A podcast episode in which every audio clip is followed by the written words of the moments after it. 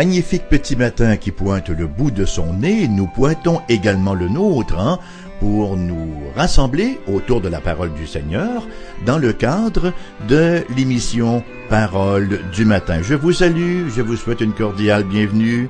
J'espère très très sincèrement que vous allez bien ce matin, que vous êtes en forme. Et si vous ne l'êtes pas, bien que cette parole du Seigneur va vous remettre d'une façon ou d'une autre en forme. Hein, parce que ce qui est important, c'est que nos âmes, elles, soient en forme.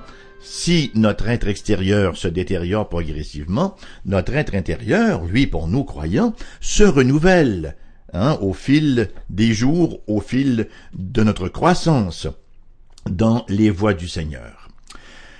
Ce matin, nous terminerons le chapitre 10 de l'épître de Paul aux Romains et nous le terminerons par le verset 21 que je vous lis maintenant. Mais, au sujet d'Israël, il dit, J'ai tendu mes mains tout le jour vers un peuple rebelle et contredisant. C'est ce verset qui nous servira de planche de travail, si vous me passez l'expression, aujourd'hui. Donc, dans les chapitres 9 et 10 de Romains, nous avons une claire démonstration que les voix de Dieu ne sont pas nos voix, que ses pensées à Dieu ne sont pas nos pensées. Hein. Romains 9, entre autres, traite de l'élection, de prédestination et de réprobation, alors que Romains chapitre 10 met l'accent sur la responsabilité humaine.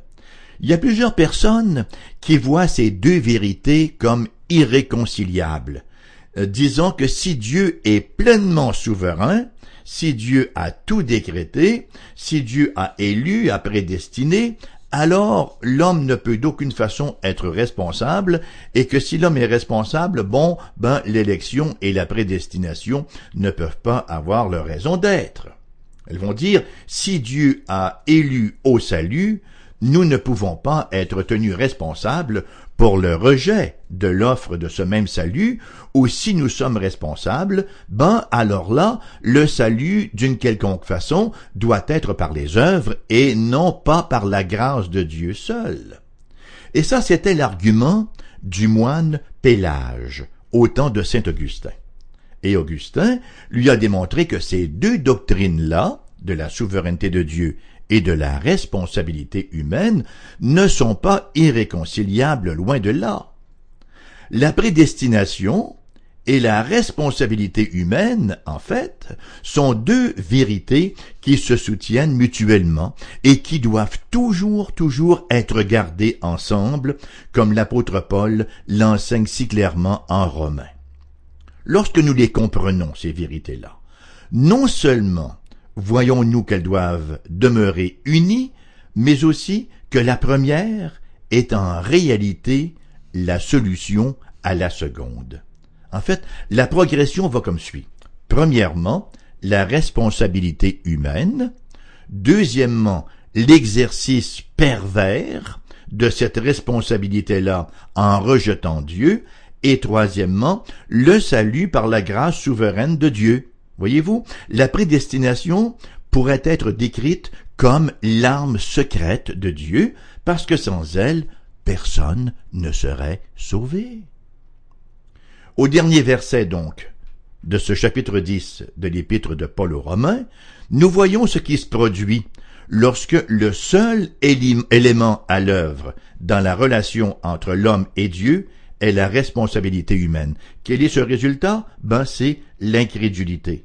Hein, il nous est dit, j'ai tendu mes mains tout le jour vers un peuple rebelle et contredisant. Voyez, le peuple, les humains laissés à eux-mêmes, sont rebelles et contredisants. C'est ainsi que le seul moyen d'amener l'homme à l'obéissance de Dieu, c'est l'influence de la grâce efficace.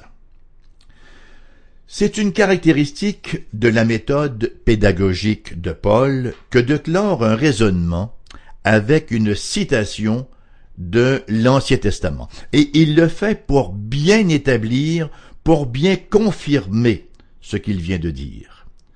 On se rappellera qu'il a fait de même, hein, en Romains 9, et il récidive ici encore euh, au, chapitre 10. En fait, En Romains 10, il a déjà fait appel à six citations de l'Ancien Testament. Cette septième, au verset 21, est la continuation de celle du verset 20 où il a cité Ésaïe 65 verset 1 et ici il cite le verset 2 d'Ésaïe 65. Alors, mais au sujet d'Israël, il dit, enfin, laissez-moi lire les deux versets ensemble. Et Ésaïe pousse la hardiesse jusqu'à dire, J'ai été trouvé par ceux qui ne me cherchaient pas, je me suis manifesté à ceux qui ne me demandaient pas, mais au sujet d'Israël, il dit, J'ai tendu mes mains tout le jour vers un peuple rebelle et contredisant. C'est une déclaration avec un certain contenu émotif, puisqu'elle révèle la nature de l'amour de Dieu en contraste avec le rejet obstiné, le rejet résolu de ce même amour par les êtres humains. La première partie de la citation, celle qui fait mention de l'amour de Dieu, nous donne un triple enseignement. Hein? J'ai tendu mes mains tout le jour vers un peuple. Dieu nous rappelle qu'il a tendu sa main tout le jour vers un peuple rebelle et contredisant. Et il nous faut bien comprendre le sens du mot jour. Il ne s'agit pas d'une seule journée. Dieu n'est pas en train de dire pendant vingt-quatre heures, j'ai tendu mes mains vers un peuple rebelle et contredisant, non, mais bien de chaque jour de grâce de l'histoire de la rédemption. Et vous savez que Dieu continue à le faire encore aujourd'hui. Et ce jour de grâce-là se poursuivra jusqu'au retour du Seigneur Jésus pour le jugement final. Alors là, ce sera terminé. Mais jusque-là, les portes sont encore ouvertes. Il fait encore jour, pour ainsi dire. Réfléchissez à cette réalité, particulièrement si vous n'êtes pas encore venu à Jésus pour votre salut. Le jour de la grâce de Dieu a aussi été pour vous. Pensez à tous les jours de votre vie. Peut-être que pour vous, la manière dont Dieu vous a tendu ses mains d'amour, ça a pu commencer dans votre enfance, là, avec une maman ou un papa chrétien qui vous ont enseigné l'évangile et qui vous ont régulièrement invité à y engager votre vie. Plusieurs des jeunes hein, euh, ont été effectivement élevés dans l'Église, ont grandi, ont fréquenté l'école du dimanche, mais ne sont peut-être pas encore venus à l'Évangile.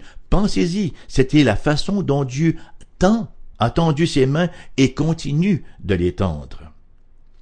Ça peut également continuer dans votre jeunesse, par l'influence pieuse de votre entourage, de votre famille, des enseignants à l'école du dimanche, ou à l'école Louvige peut-être, hein, ou autre. Ça peut aussi faire partie de votre vie adulte, si vous êtes plus vieux. Et ça continue maintenant. Combien d'exhortations à croire en Jésus-Christ avez-vous entendu? Combien de sermons avez-vous écoutés? Réfléchissez à quel point l'amour de Dieu est persévérant à quel point sa grâce est patiente. Et rappelez-vous ceci, si vous rejetez l'Évangile, chaque exhortation, chaque avertissement et chaque enseignement va se lever au jour du jugement de Dieu pour vous rendre sans excuse. Si vous êtes perdu, personne ne sera responsable sinon que vous. Donc, premier élément qui se dégage de cette première partie du verset, c'est que l'amour de Dieu est continu. L'amour de Dieu pour les pécheurs, cependant, n'est pas seulement continu, mais il est aussi compatissant. Et c'est la deuxième, c'est le deuxième élément qui se dégage du verset. Dieu est compatissant, plein de passion, hein, compatissant. Compatir, pâtir avec, plein de passion pour vous. Et ça ressort clairement du texte, hein, avec l'image des mains constamment tendues.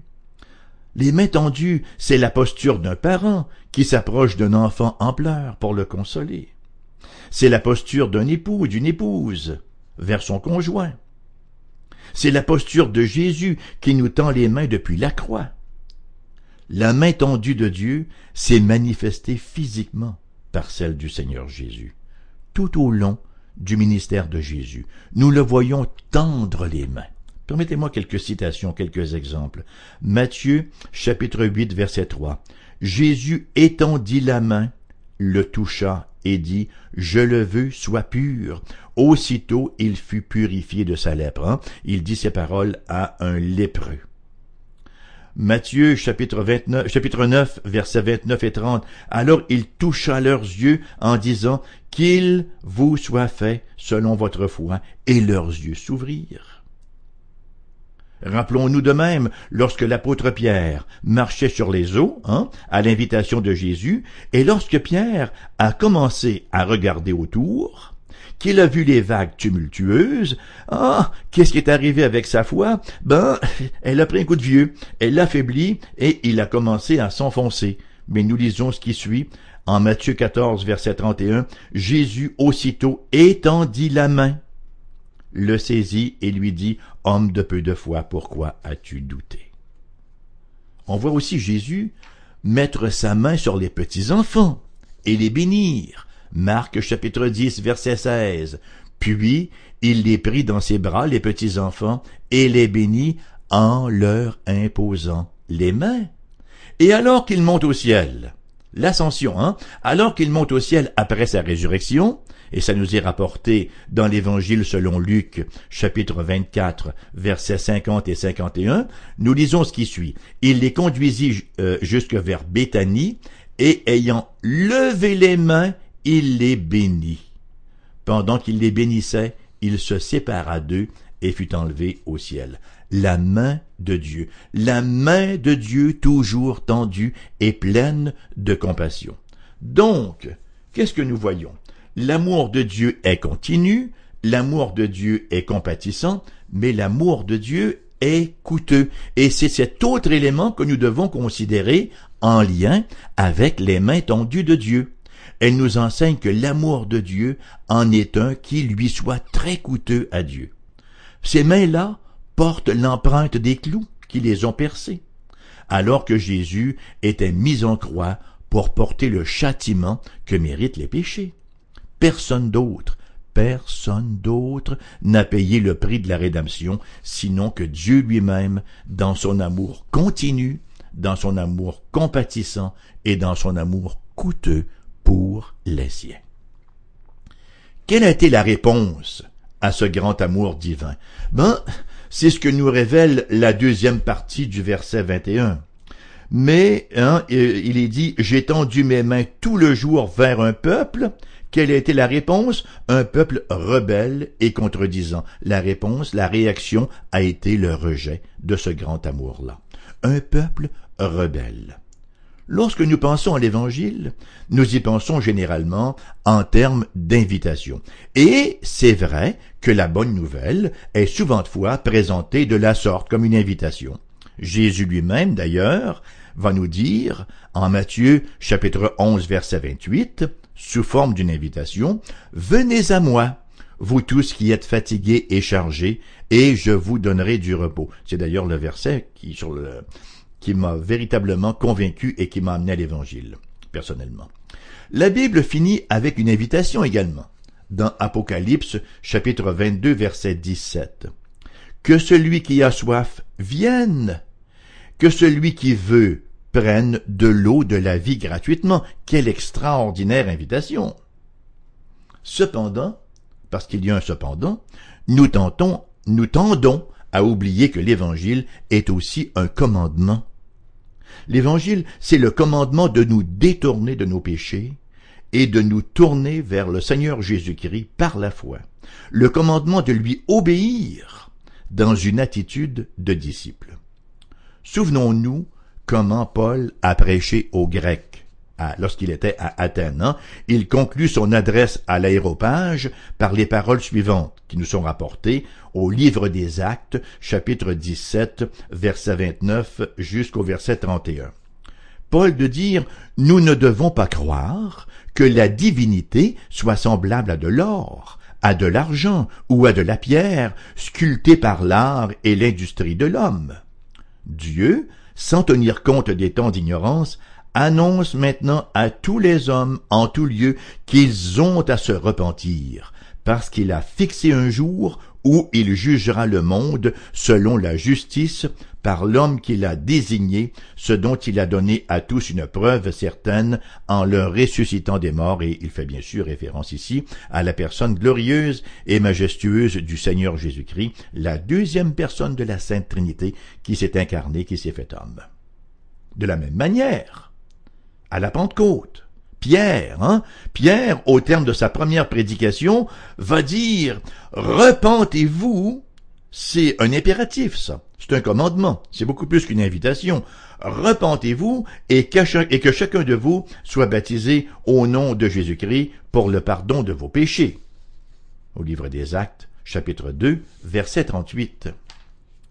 La rébellion, c'est caractéristique d'un peuple qui fait tout pour désobéir à ce commandement-là. Ce fut la voix du peuple de l'époque. Et c'est encore cette même voix aujourd'hui. Il n'y a rien qui suscite autant de résistance que le commandement de se repentir et de se tourner vers Jésus-Christ. Repens-toi et crois. Ah, voilà le commandement qui suscite effectivement de la résistance. Donc, la première réaction à la manifestation de l'amour de Dieu par ses mains tendues, ça a été quoi? Ça a été la rébellion. Et le texte nous dit aussi que ce peuple non seulement est-il rebelle, mais encore qu'il est contredisant. Non seulement le verset 21 nous rapporte-t-il une réponse de rébellion à la manifestation de l'amour de Dieu, mais c'est en plus une rébellion obstinée, une rébellion contredisante. Et c'est la caractéristique de toute réponse naturelle à l'amour de Dieu manifesté en Jésus-Christ notre Seigneur. Jésus décrit cette sombre réalité dans la parabole que nous retrouvons dans Matthieu chapitre 21. Permettez-moi de vous la lire au complet, cette parabole-là. Elle va du verset 33 jusqu'au verset 46, donc, du chapitre 21 de l'évangile de Matthieu. Il y avait un homme, maître de maison, qui planta une vigne. Il l'entoura d'une haie, y creusa un pressoir, et bâtit une tour. Puis il la ferma à des vignerons et quitta le pays.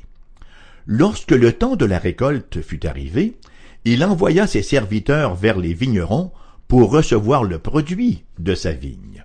Les vignerons, s'étant saisis de ses serviteurs, bâtirent l'un, tuèrent l'autre et lapidèrent le troisième il envoya encore d'autres serviteurs en plus grand nombre que les premiers, et les vignerons les traitèrent de la même manière. Enfin, il envoya vers eux son fils, en disant Ils auront du respect pour mon fils. Mais quand les vignerons virent le fils, ils dirent entre eux Voici l'héritier, venez, tuons-le et emparons-nous de son héritage. Et ils se saisirent de lui, le jetèrent hors de la vigne et le tuèrent. Maintenant, lorsque le maître de la vigne viendra, que fera-t-il à ces vignerons? Ils lui répondirent, il fera périr misérablement ces misérables, et il affermera la vigne à d'autres vignerons, qui lui en donneront le produit au temps de la récolte. Jésus leur dit, N'avez-vous jamais lu dans les Écritures, la pierre qu'ont rejetée ceux qui bâtissaient est devenue la principale de l'angle c'est du Seigneur que cela est venu, et c'est un prodige à nos yeux. C'est pourquoi je vous le dis, le royaume de Dieu vous sera enlevé et sera donné à une nation qui en rendra les fruits. Celui qui tombera sur cette pierre s'y brisera, et celui sur qui elle tombera sera écrasé. Après avoir entendu ces paraboles, les principaux sacrificateurs et les pharisiens comprirent que c'était d'eux que Jésus parlait, et ils cherchaient à se saisir de lui, mais ils craignaient la foule parce qu'elle le tenait pour un prophète. Écoutez, l'image en est certainement une de résistance obstinée au droit et à l'amour de Dieu, en même temps qu'elle nous décrit ce qui est arrivé. Les prophètes étaient effectivement ces serviteurs du Maître. Hein. Jésus ici euh, prend le rôle, tient le rôle d'un vigneron, et ses serviteurs étaient les prophètes. Ils ont été battus, tués, lapidés. Qui était Jésus? Jésus était bien, sûr le Fils, et il a été crucifié. En conséquence, le royaume a été enlevé à ces gens et la porte du salut a été ouverte également aux gentils au monde entier. Mais même cet évangile-là s'est vu résister. Lorsque Jésus a été crucifié, Dieu a fait quelque chose qui a profondément secoué tout juif qui en a été témoin. Qu'est-ce qui est arrivé lorsque Jésus a expiré hein? ben, il nous est rapporté que le voile du temple de Jérusalem s'est déchiré en deux. Il s'est déchiré du haut jusqu'en bas. C'était quoi ce voile-là? Ben, c'était le voile qui séparait le lieu saint du lieu très saint. On se rappellera que le lieu très saint était un lieu inaccessible, sinon une fois par année, une fois à l'an seulement, et c'est le souverain sacrificateur qui pouvait y entrer, euh, au, grand jour des expiations, et il ne pouvait y entrer qu'avec du sang de sacrifice. Hein. Et là, il aspergeait euh, le, le, le, le, couvercle du témoignage, hein, le propitiatoire, et c'est ainsi que symboliquement on prophétisait l'avenue du Seigneur Jésus-Christ, dont le sang viendrait faire l'expiation de, des péchés du peuple. Alors, voilà donc que ce voile-là est déchiré. Il est déchiré, bien sûr, en raison de la mort, de, la mort du Seigneur Jésus-Christ. Qu'est-ce que signifiait la mort du Seigneur Jésus-Christ eu égard au temple et à ce voile-là? Ça veut dire que désormais, le Christ Jésus, le souverain sacrificateur par excellence, était entré dans le lieu très saint, non seulement terrestre, mais céleste, avec le sang de son sacrifice qu'il présentait à Dieu pour l'expiation des fautes de son peuple. C'est-à-dire donc que le voile n'avait plus sa raison d'être, que le lieu très saint était ouvert à tous ceux et celles qui viendraient euh, se confier dans la personne glorieuse du Seigneur Jésus-Christ pour leur salut. Tout un message qui a été prêché par le déchirement de ce voile-là. Mais quelle fut la réaction des gens de l'époque? Quelle fut la réaction des Juifs de l'époque? Recoudre le voile. Ils ont recousu le voile. Ils ont rejeté le témoignage. Ils ont rejeté aussi le témoignage du tombeau ouvert et de Jésus absent en montant tout un scénario et en soudoyant les soldats pour leur faire dire, euh, pour leur faire rendre un faux témoignage afin de se justifier eux et bien sûr de ne pas admettre que Jésus était celui qu'il disait être le sauveur du monde. Et cette réaction de rébellion obstinée est encore, permettez-moi de le dire et de l'affirmer, elle est encore omniprésente aujourd'hui. Le monde perdu n'est pas intéressé par l'Évangile.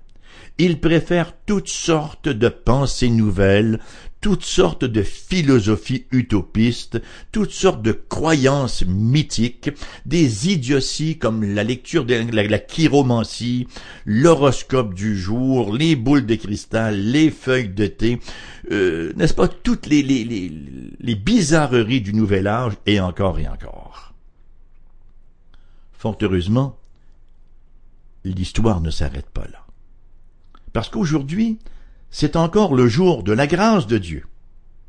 C'est encore un jour de grâce, et c'est ainsi que nous verrons Paul parler du règne de grâce lors de notre prochaine émission au chapitre 11, verset 1. Mais pour ce matin, qu'en est-il? Qu'en est-il de vous qui m'écoutez? Comment allez-vous réagir à cet enseignement de la parole de Dieu?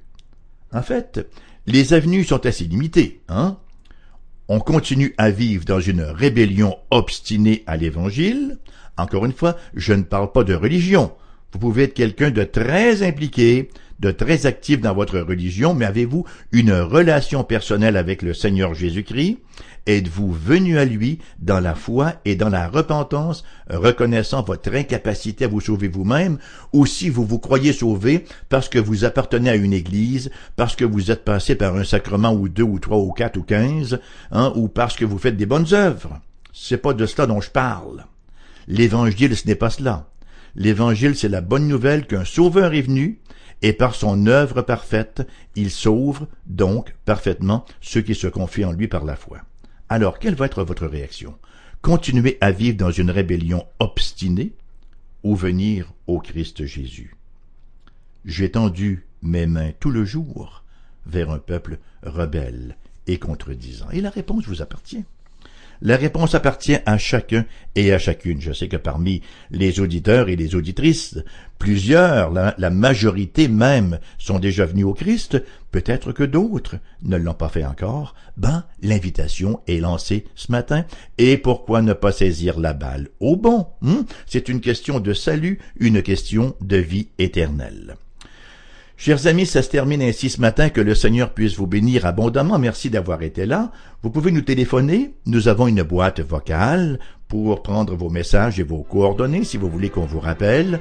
Notre numéro de téléphone pour les gens de la région de Québec est le suivant, le 418 688 0506 ailleurs en province numéro sans frais, le 1 877 659 0251. Vous pouvez également visiter notre site internet et vous y trouverez entre autres choses les adresses courriels des gens de la station si vous voulez nous écrire. L'adresse du site est le fm.com. On va vous diriger, vous rediriger vers euh, notre site de l'association de nos églises où vous verrez mon adresse courriel Raymond Perron. Vous pouvez également nous écrire. Nous avons une boîte postale dont l'adresse est la suivante AERBQ casier postal 40088, Québec, QC, G1H, 2S5. Est-il utile de vous dire que votre présence a encore été des plus appréciées ce matin? Je vous souhaite une excellente journée. Quand je dis excellente journée, bien sûr, je parle d'une journée où le Seigneur met sa bénédiction, où on reconnaît sa présence, sa très douce présence dans nos vies, dans nos activités et dans toutes nos circonstances. Et vous êtes conviés à la prochaine. À bientôt.